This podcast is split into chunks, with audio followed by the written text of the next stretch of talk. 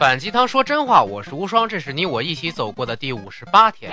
之前啊，咱们谈过一次交友，交谈钱的朋友最划算这一期啊，出门左拐无双漫谈节目列表可以找到。上次说的觉得不过瘾，这次再来一期。你在交友的时候，是不是经常觉得这段交情好像并不是那么有用，甚至可能会被连累呢？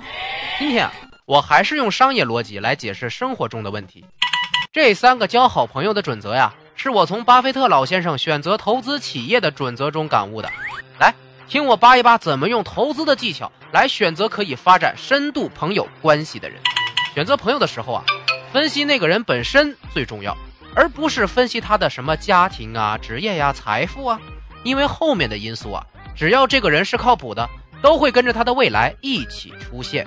因此，你必须非常懂人性。才能挑到靠谱的好朋友，就像巴菲特选择企业的时候，要以企业分析师的眼光来分析，而不是什么市场啊、股票分析师的眼光来看。你必须是一个企业家，才能投准好企业。第一个法则，这个朋友是否简单易懂？嗯，你对这个朋友所做的事儿、他的行为、他的背景、他的喜好，是不是足够了解？要确保你的朋友是你智力范围内可以理解的。才足够安全，这话何解？如果你对你的朋友这些东西都不够了解，怎么能保证你们将来能玩到一起去呀？或者说，你们不门当户对，你们没法互相融入对方的世界里。你在谈着国产肥皂剧，人家在谈纳斯达克指数；你在谈着斗地主，人家在谈未来简史。对方已经超出你理解范围的时候啊，要么会对你自尊造成伤害。要么会让你对世界产生怀疑，因为你们三观不一致啊。请注意啊，这里说的简单易懂，不是说傻，而是指啊，你很容易就能理解对方，因为你们是一个次元里的人。这种朋友交起来安全。巴菲特的投资逻辑之一就是，投资成功不是靠你懂多少，而是认清自己不懂多少。第二个法则。这个朋友是否有稳定的生活习惯和人际关系？哎，可能他现在经济状况不是很好，或者他是一个各种条件远优于你的人。但是，如果他是一个自己生活状态很有规律、有节制，常年保持着良好的习惯，而且身边的朋友状态很稳定，关系维持都比较良好，而且他有老朋友，你和这个人交朋友就是靠谱的。有道理，就像企业一样。可能现在运营状态不是很好，利润状况不理想，或者这个公司的股价突然一下上涨很多，巴菲特都不会去投资这样的企业，他只会去挑选那些稳定经营了多年，而且年复一年提供着同样的产品和服务的公司，这些公司持续成功的可能性很大。第三个法则，你是否觉得这个人会有美好的未来啊？我们判断一个人会不会有好的未来，可以通过三个因素。他是否被需要？他是否无可替代？他是否足够自由？只要这个人是被其他人所需要的，说明他这个人有一定的魅力吸引力，至少是个有一定品德的人。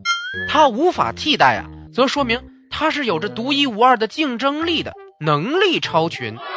他足够自由，说明是一个精神健全而且充满着正能量和成长精神的人。企业也是相同的。必须拥有被用户需要的产品，有独一无二的竞争壁垒，而且没有管制，这样的企业一定能带来巨大的回报。他们相比于大多数平庸的企业来说，就是少数伟大的企业。而满足第三法则的人呢，就是那些少数足够优秀的人。其实，商业法则和生活法则基本可以完全互通。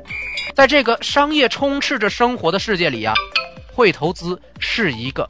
非常重要的技能，没错能看懂企业的人，不会介意股价一时的涨跌，只会投资那些未来一定增值的企业。而你在交好朋友的时候，注意啊，是深度交往的好朋友，那些有着真正成长空间的人，你自己能看懂，也相信会有美好未来的人，才是你交朋友的最佳选择。如果你觉得这样的朋友遥不可及，根本不可能交上朋友啊。只有两个原因，要么你太懒，没有去挖掘你的朋友资源；要么你太弱，优秀的人看不上你，不搭理你。优秀是一种习惯，你以前交朋友的准则是什么呢？评论和分享最能体现你的进步哦。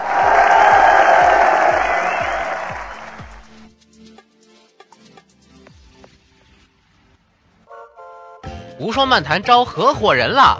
如果你是爱好综艺的音效后期制作者，或者是认可知识服务的有趣的文艺青年，或者你是有过平台合作经验的市场达人，快到碗里来和我们一起内容创业吧！